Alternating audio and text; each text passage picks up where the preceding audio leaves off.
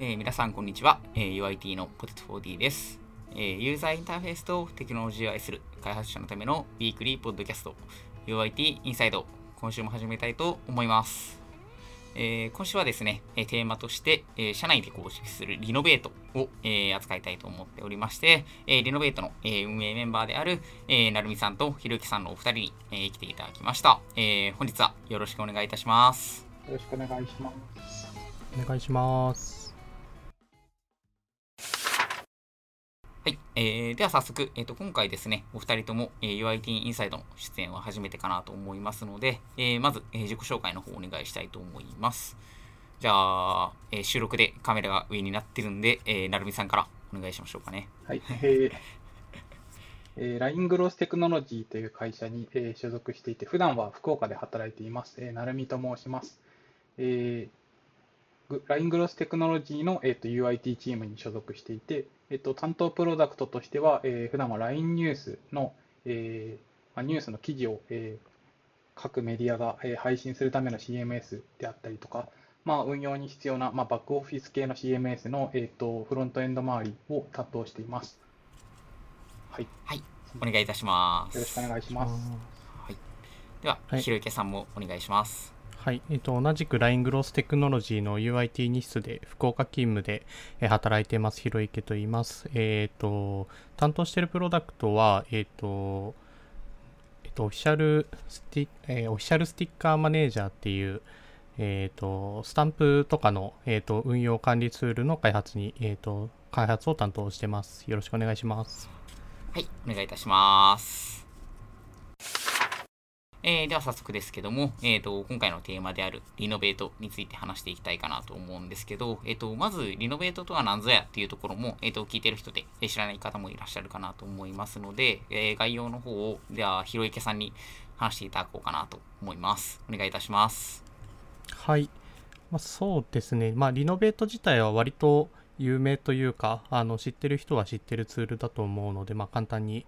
で進めようと思うんですけど、まあえっと簡単に言うと,、えっとプロジェクトの中にある、えっとパッケージ JSON とか、えっと Ruby だと Gemlock とかですかね、なんかあの辺のファイルとかを、えっとプロジェクトの中から読み取って、えっとその中で使われているライブラリとかのバージョンをチェックして洗い出してくれるボットになります。で、まあ中、中の機能で自動で、えっと、プルリクを出してあげてくれたりとか、えっと、そのバージョンの差分とかを、えっと、チェンジログから、えっと、引っ張ってきて、えっと、自動で整理して、えっと、プルリクの概要に貼ってくれたりとか、なんかそういう細かなんかいろんな機能がついてる、えっと、ボットになります。あありがとうございます。はい。結構そうですよね柔軟にいろいろ設定できたりとか、うんまあなんか今回うん私たちの場合は UIT なんで JS が中心ですけど他の言語でも使えたりしていて結構そうですねそう。ですね便利に使ってる人も多いかなっていうツールとかもありますよね、うんうんですが、まあ、そんなリノベート結構皆さんえー例えば GitHub Apps の方とか使ったえーことがえーあるかなと思うんですけど、まあちょっと、えっ、と、弊社のケースでは今回、社内でリノベートを自分たちで立てたっていう感じになるかなと思いますので、今日はそのあたりをちょっと深掘りしていきたいなと思います。はい。まあ、えっ、と、その社内でリノベートを立てているっていう、えっ、と、状態では我々 UIT あるんですけども、えっ、と、なんで、えーリノベート立て立てるようになったんだっけっていうところを、えっ、と、ちょっとなるみさんに教えていただきたいなと思います。お願いいたします。はい。えっ、と、まあ、私が普段開発しているアプリケーションで、えーセキュリティのアラートとかが上がってきたときに、まあ、気づいたら対応するみたいな感じで取り組んでいたんですが、まあ、そもそも、あの、他のサービスであったり、プロダクト、まあ、チーム、まあ、どういった形で、まあ、パッケージアップデートに取り組んでるんだろうと、ふと疑問に思って、えっ、と、まあ、UIT の、えー、 Slack のチャンネルで、まあえー投げかけてみたんですよね。まあ、例えばアップデートを実施する頻度やタイミング、あとはまあ changelog を確認するか、まあ、するならどのくらい確認するか、まあ、内部のコードまで見るかとかですね。あとは動作の確認をどうするか。まあ、その QA チームもいるので、えー QA 担保とするのか、開発側で、えーどこまで確認をするかといった線引きがちょっといろいろと、えーなんだろう、こう、わからないというか、どこがベスどのくらいがみんなやってんだろうなっていうところで、まあ、投げかけたときに、やっぱりリノベート欲しいなっていう話が出て、えーリノベート立ててみますかっていう流れになったんじゃないかなと記憶してます。確かあれですよね。あの、年末でちょうど少しこう年末ギリギリなのでこう仕事にを詰めきれないからちょっと微妙に数日時間が空きそうって話をしていてでその空き時間にちょっとやってみないっていうのをポテトさんから提案していただいてじゃあせっかくなら乗ってみるかっていうので僕と成美さんではい。さんとまあポテトさん3人であの半日ぐらいでしたっけ？そうですね。なんか立てようみたいな。そうん。動きをしてた記憶がありそんなます。感じだった気がします。なんか結構アップデートサボってるはかなりコストかけて自分でチェンジログを追ってアップデートしてるみたいな話がそこのスレッドで上がってて、まあできればじゃあリノベート立てられると楽じゃないかっていうような話をしたうんうんうん。気がしますね。うんうん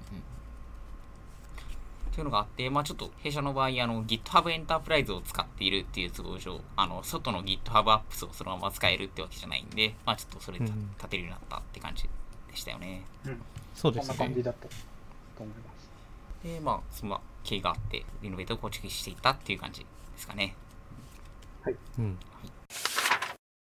じゃあ、そんな、えっと、ちょっと構築について話していきたいかなと思うんですけど、まあ、なかなか多分、他の人だと GitHub エンタープライズ使っててっていう会社も多くないのかなと思ってて、リノベートをなんか自分で構築するってことってそんなにないのかなと。えーと思っているんですけど、今回なんかリノベート構築する上で結構、えー、成美さんの方に、えーと調査いただく、えーこと多かったかなと思うんですけど、なんか構築する上で悩んが悩んだこととかありましたかね？そうですね。えっと、ドキュメントにセルフホスティングのページが、まあ、手順がいくつかあるんですけど、まあ、パターンが分けられてて、どれが、あの、まあ、例えば機能が制限されてるのかどうかとか、どういったケースで使うべきなのかみたいなところがちょっと分からなかったところもあって、まあ、結構そこが選定するのにちょっと悩んだなっていうところでしたね。えー一つが Docker Hub で公開されているイメージを使うっていうやり方と、えっと、もう一つが、えっと、リノベートでの、えっと、NPM パッケージで提供されている CLI ですね、を、えっと、インストールして、えっと、空論で実行するやり方が大きく分かれているのかなという感じだった気がします。そうですね。確かなんかどっちを使うかみたいな話しましたよね。そうですね。で、Docker ベースのプラットフォーム、まあ、例えばインスタンス立てて、えーなんか Docker ハブで公開されているイメージを使うっていうのは、なんかちょっとコスト感が高そうだなっていうところもあったっていうのと、えっと、サークル CI を、えー弊社では使っている。で、えーサークル CI クーロンを使って、リノベート CLI を実行してみてはいかがかっていうのをポテトさんが提案してくれて、まあ、実際その小さく、まあ、スモールスタートみたいな形で始めて捨てやすそうというところで、サークル CI クーロンで、えー CLI を定期実行するっていう。やり方で導入を進めたかと思います。そうですね。確かにそんな話を。なんか初めは Docker 用に、あのインスタンス立ててやろうかって話をしてたけど、まあ、結局結論確か Docker 版と NPM パッケージ版で機能的に違いは全然ないそうですね、うんなんかやってること一緒じゃんってとあの実際に3人でなんかズームつないで 画面共有しながらわワイワイやってたら。なんか挙動変わらないからこっちでよよくないみたいな感じになったような 記憶がありますね。確かに確かに。なんかパターンだけ調査しておいて、インスタンス立てて、うん Docker 動かしてみたんだけど、あ、なんかこれパッケージと変わんないじゃんって話をそうですね。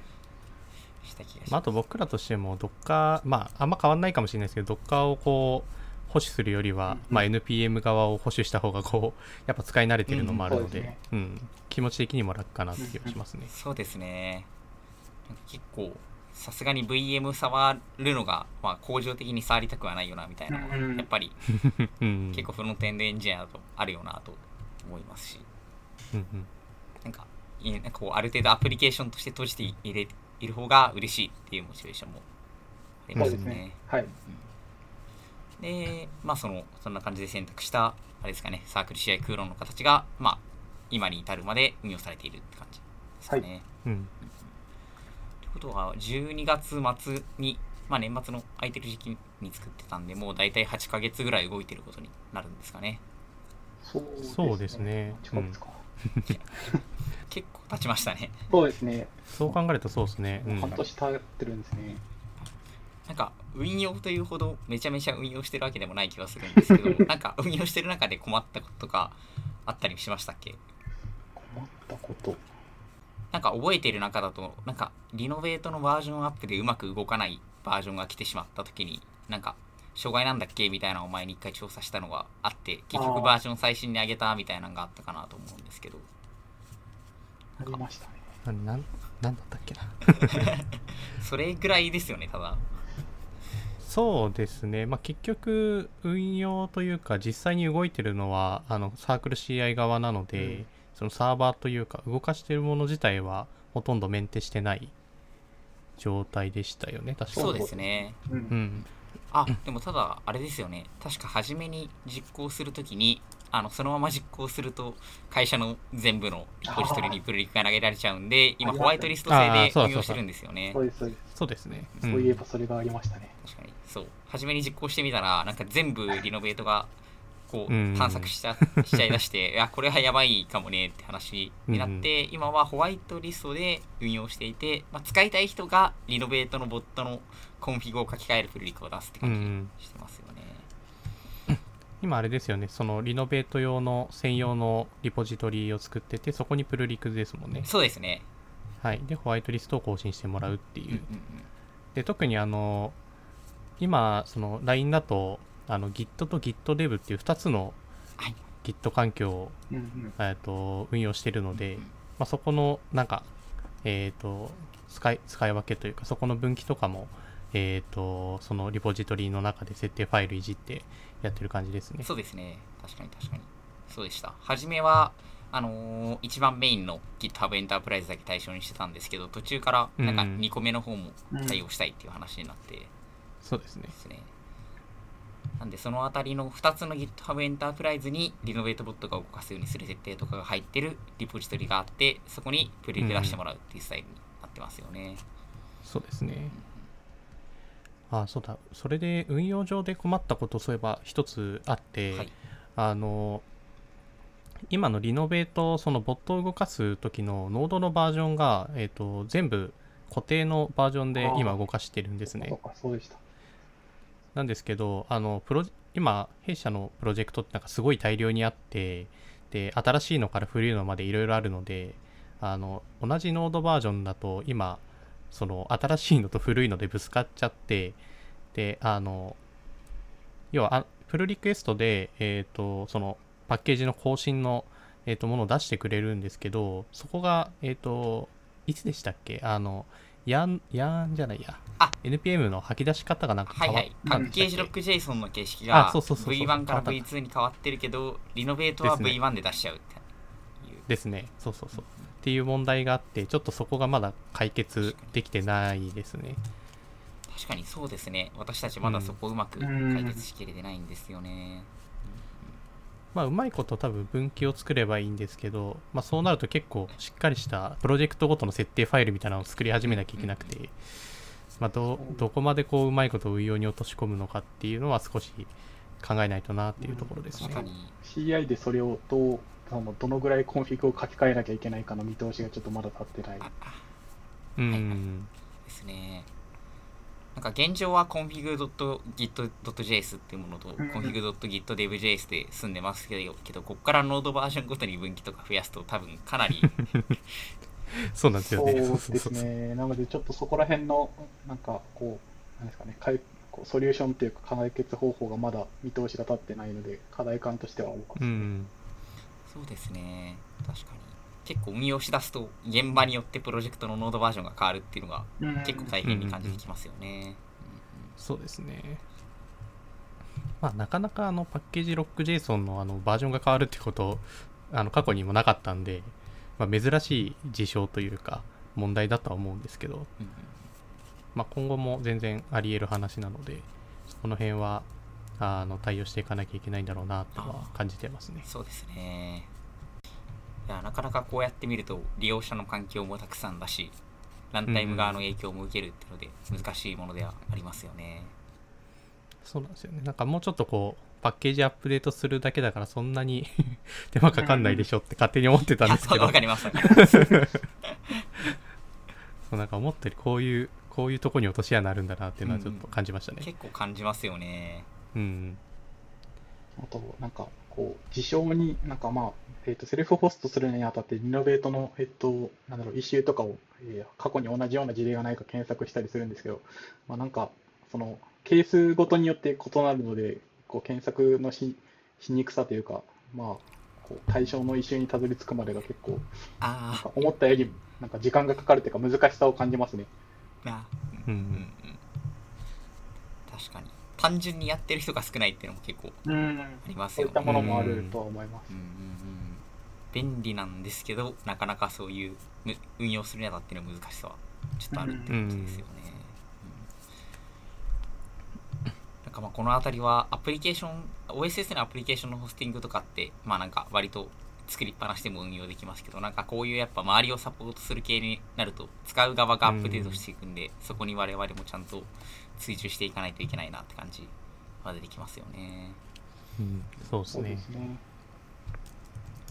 ちょっと最近あんまりアップデートできてないんでちゃんとしたいところでは。まあ、あとは、まあ今後これを、まあ、UIT だけなので、まあええーパッケージ JSON とかだけでとどまるかもしれませんが、まあ、それ以外も対象にしだすと結構サポートの幅が広がるから、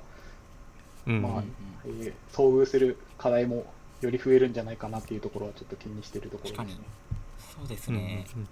あそれで言うとあれですよね。なんか UIT 以外でこういったパッケージのアップデートってどういう風にやってるかっていうのを聞いて意見交換とかしてみたいですよね。うん。うん確かに。確かにやってみたいですね。うんうん。そもそもあまりなんか意識できてないとかいうところもあうんりそうな気はしますよね。ありそうな気はするんでその辺の話はちょっと追求的にどっかでできるといいですね、確かそうですねなんか私たちも基本はなんかリノベートとか建てる前はあの脆弱性の話が上がったらそれを上げるぐらいになってたかなと思うんですけど、うんなんかやっぱそれがベースになっちゃってるのかどうなのかとかはちょっとうんうん話してみたいですね。に。うんまあ、それでいうとまだあの UIT のメンバーもちょっとまだヒアリング多分しきれてないところはあるのでちょっと入れてみてどうだったかっていうのはあの改めてヒアリングしたいですね。確かにうんちょっとヒアリングしてどうだったかみたいなのも含めて外部に発信できるとうんうんうん。いいですね。結構活用してくださってるアプリケーションも増えてきてる気がするんで、ちょっとやっていきたいですね。じゃあ、運用とか構築でいうと、そんなとこですかね。そう。そうですね。うん。じゃあ、最後のセクションに行きたいと思います。はい。じゃあちょっと最後に聞いてみたいんですけど、実際、えっ、と、なんか、構築した後に、えー自分たちのアプリケーションで導入して運用する、まあ、使う側として運用するみたいなんてあるかなと思うんですけど、使ってみてどうでしたか？みたいなのを、えっ、と、聞いてみたいなと思っていて、なんか、こう、所感ある、あったりしますかね？まあ、そうですねあの僕の方で言うと,、えー、と前のプロジェクトで、まあ、LINE スキマにっていうプロジェクトに、えー、と参加していてそこで、えー、と利用していたんですけど、まあ、やっぱりあのなんていうんですかねその自分ではやっぱり分かってないというか、まあ、分かってないわけではないけどそんなになんていうのアップデートしてないのないよなって思っててもやっぱり実際リノベートでプルリクエストがどんどんどんどん来るとあやっぱちゃんと上げてなかったんだなっていうのをすごい実感してするのでまあそこはなんか一つのあの気づきというかあの、まあ、やっぱその自動でやってくれるっていう良さでのその通知的な、えー、と要素としてはすごい良かったなっていうのは感じてます。でただあの特にあの弊社のアプリとかだとあの必ず QA を通してからサービスをリリースとかあのアップデートもそうですけれど、えー、とリリースする、えー、とフローを取ってるのでそこでそのパッケージのアップデートがどこまで QA の対象なのかっていうのは本当に判断が難しいですよね。うん難しい。うん、ででやっぱりあの普段の開発の分のあの QA テストもお願いしているので、まあ、そこの折り合いとかをつけるとなんか結局パッケージのアップデートの優先度が下がっちゃうみたいな場面はいはいははいちょこちょこあってそこの辺の運用の難しさはあるなって感じてますね。放置してたらしてたで痛みが大きくなるので、できるだけ すぐにマージしたいんですけどね。うんうん、そうなんですよね。あで、あと、さらに言うと、その、僕、今、その別のプロジェクトに移って、その OSM っていう、あの、社内ツールの方の、えっ、と、開発に移ったんですけど、えっ、と、そこでは、あの、そもそも、特にフロントメンバーの開発の人数が足りなくて、えっ、と、まあ、サーバーの人に少し手伝ってもらってるぐらいちょっと人が足りてない状態で進んでるので、まあ、そんな状態でこうリノベート入れてそのアップパッケージアップデートのプルリクがどんどん来てもちょっと気持ち的にも、うんはいはい。あのあんまり良くないのかな。そうですね。ちょっとネガティブな感情になりかねないなっていうので、えー、と今のプロジェクトでは一旦入れないでいて、まあ、リリースしてちょっと落ち着いたら入れたいなとは思ってるんですけど、まあ、そうですね。やっぱりその自動で来て結構20件30件って平然とたまるので,、うんそうですねまあ、そこの圧はどうしても。あるなって思いますね。うんプルリクの数、そうですね。うん、まあそこがちょっとこうノイズになる場面もあるしまあ単純に気持ち的にもちゃんと更新できてないっていうのがすごいもうどうしてもあらわになっちゃうので、うんそこをやっぱりあのチームメンバーの様子を見てあの入れる入れないの判断はした方がいいのかなと思ってます。確かにそうですね。うん。こう安定してメンテできてある程度余裕がある状態じゃないと入れると逆効果なところもあるかもですね、うん。そうですね。うん。なるみさんの現場はどうですか？そうですね、えっと、まさにひろゆけさんがおっしゃる通りで、えっと、プルリクの数が大き多す多く溜まっていくと、すごく、なんだろう、えーノイズになってしまうというか、えーそうですね、つらまあ、開発メンバーとしてもなんかこう、ちょっと辛くなってしまうので、まあ定期的に向き合う時間みたいなものを週1でスケジュールに組み込んだり、まあ、あとは、えっと、 devDependencies、えっと、例えば ESLint と Prettier みたいなものに関しては、えっと、えー packageRules っていうコンフィグの、えーキーで、えー一つのプルリクエストにまとめることが、えっと、 Renovate JSON でできるので、まあ、そういった、なんだろう、えーグルーピングを適切にして、えープルリクを極力少なくするであったり、はいはい。まあ、そういった、なんか、うんまあそうですね、運用側で、えーそのチームのサイズとか、まあえー運用ルールに即してパッケージルールとかも変えて、えー向き合うこともできるので、もうちょっとそういった、えーこともできるよっていうことを広められると、えーより普及していくのかなっていうところを感じますね。確かになんかあのサービスに紐づくライブラリと開発向けのライブラリ分けてなんか管理というか、開発向けだったらもうちょっとこうカジュアルにマージできる気がするので、そういう運用はありです。将来的にはそういったものをなんか共通のなんか推奨ルールみたいなのに切り出して配布できると。いいのかもしれないなとかはちょっと考えたりしています。そうですねあとやり方としてはあれですかね、あの、一応アップデートしないとかの選択もできるので、よっぽど、なんていうか、厳しそうであれば、本当に重要な、例えば、 React とかうん、Next.js とか、まあ、Vue とか、ああいうコア機能だけに絞って、えっ、と、 Renovate を動かすとかっていうのも一つの手かもしれないですね。うん確かに確かに。なんか有効に働く範囲とそうでない範囲のなんかラインがプロジェクトによってまちまちなんでうんううんまく見極めていきたいところではありますよね、そうですね。うんうん。うんちなみに、その、はい。LINE スキマニに関してあの僕からポテトさんにこうちょっとあはいはい。プロジェクトを移動しましたけどその実際その後どうですか？あそうですね。それで言うとえっ、とデブデペンデンシーズはめっちゃ積極的にアップデートされていてデペンデンシーズはなかなかアップデートできないって感じ、うんやっぱりそう。ですね。なりますよね。そうですね。うん。でもなんか例えば最近ちょっとこの間私がやってたりしたんですけどあのタイプスクリプトのバージョンを上げるとかの時にあのビルド成果物同士のディフ取ってしまうようにしてて、なんか見てしまって全然違いないっていうのが分かったらこれは気軽に上げてもいいだろうみたいななんかうんプルリクが出ているからこそ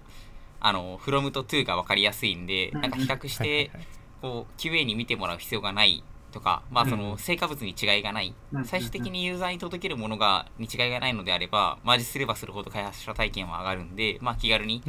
上げていくみたいな感じに、えーするようにするとある程度こうマージしやすくはなったかなという印象はうん。ありますね。うんうん。ただね。逆にやっぱデペンデンシーズに入っている強力なライブラリとかフレームワークとかに関するところは上げづらいなとか思ってますね。うん。うんやっぱそこの dependencies を上げにくいっていうところはやっぱどこのチームというか、うん。どの体制でもやっぱり課題感としてはあるですよね。そうですね。うん、なんか例えばこれがこの特定の何かとのインテグレーションだけに使っていますみたいなパッケージなら気軽に上げられるんでしょうけど例えば React とかを上げ出すとアプリケーション全部 QA 必要になっちゃうんで。うんまあ難しいな。あのリ Redux パッケージとかそういうのを上げようとすると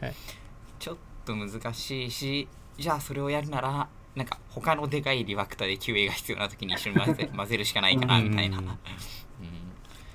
じになってでも今度混ぜたら混ぜたであの原因の切そうなんり分けがそうなんですよ難しくなっちゃそうなんですよね。そうなんですよ。うん、あんまり気軽にできないですしね。ただやっぱりそこは結構難しいなとは思ってますね、うん。まあでも、なんかシンプルに時間は減りましたね、やっぱり。あの、 release note を都度見て、えーなんかプルリクにメモったりしてたんですけど、うんやっぱりそれを自動で取得して、えっ、と、まあ、なんですかね、えー pull request の description に出してくれるので、そこは非常にやっぱりありがたいなというところですね。言えてよかったなと思いました。確かにそうっすね、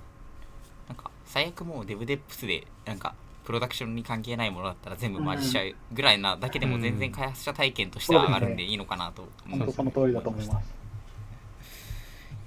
ただ結局なんかこの前調べただけですけどそそこの辺のオートマージのプラグインとかも一回調べてましたよね、うん。なるみさんでしたっけ？ああ、そうですね。今調べてはいるものの、えっと、エンタープライズだとちょっと勝手が違ったりするので、まあ、まだ結論は出てないところ。あの、オ auto merge を、そうですね。えっと、その課題鑑定の auto merge をしたいけど、えー要は、 pull request の設定で approve が必要としている場合、まあ、 approve bot みたいなものが Renovate で提供されているので、それを導入すると、えー Renovate からの pull request は、で、えっと、 auto merge の対象のものは自動で approve を Renovate bot がしてくれるっていう GitHub Apps みたいなもの。の導入の話ですね。まあその辺とかもなんかうまいことうん使っていけると、うん、将来的には。面白そうな気はしますね。そうですねなんか気がついたら開発環境が良くなってるっていうのがなんかベストな気はうんしますね。もう響きだけで言うと最最高ですすね。そう本当に。目指す世界な気がする。うんそういうとこを目指していけるといいですかね。そうですね。そうですねまあでもなんか今ここでこう軽く話したようなノウハウとかもこうあんまりあのちゃんとこうメモにまとめたりもしてないのでまあそういうところもそうですねまずはそういうところからそうそうですね。あの広めていけたらいいなって感じですね、うんうんうん確か確かに。まあちょっと全部アップデートするのは難しくても少しだけでもアップデートすることに意味があるっていうところから伝えていけるといいかもしれないですね。に。うんうんうんそうですねじゃあ今日はそんなとこにしましょうか。はいはい。えーということで、今回は、えーリノベートのセルフホスティングを、え題材に、えー、なるみさん、ひろゆきさん、お二人と話していきました。えー LINE のフロントエンド開発組織 UIT では、このようなフロントエンドに、えー関するような、えー議論や意見交換を日々行っております。えー UIT インサイドでこれまで外に発信しているコンテンツの中には、えー社内での、えー勉強会などなどから始まった企画もありますので、まあ、今後も、えー、様々な情報を発信していければと、えー思っております。えーまた、最後に、えー LINEUIT では、えーこのようなフロントエンドについて、え熱意を持った開発者を、え募集しております。えー、ショーノート最下部の方に、えー、と QG のリンクがありますので、えーそちらから、えーお気軽にご連絡いただければと思います。今はですね、Zoom での、えーリモートでのカジュアル面談などなども行っておりますので、えお気軽にご連絡いただければと思います。ということで、えー今回は、えリノベートについて話していきました。えー今回お聞きいただきありがとうございました。ありがとうございましたあり。がとうございました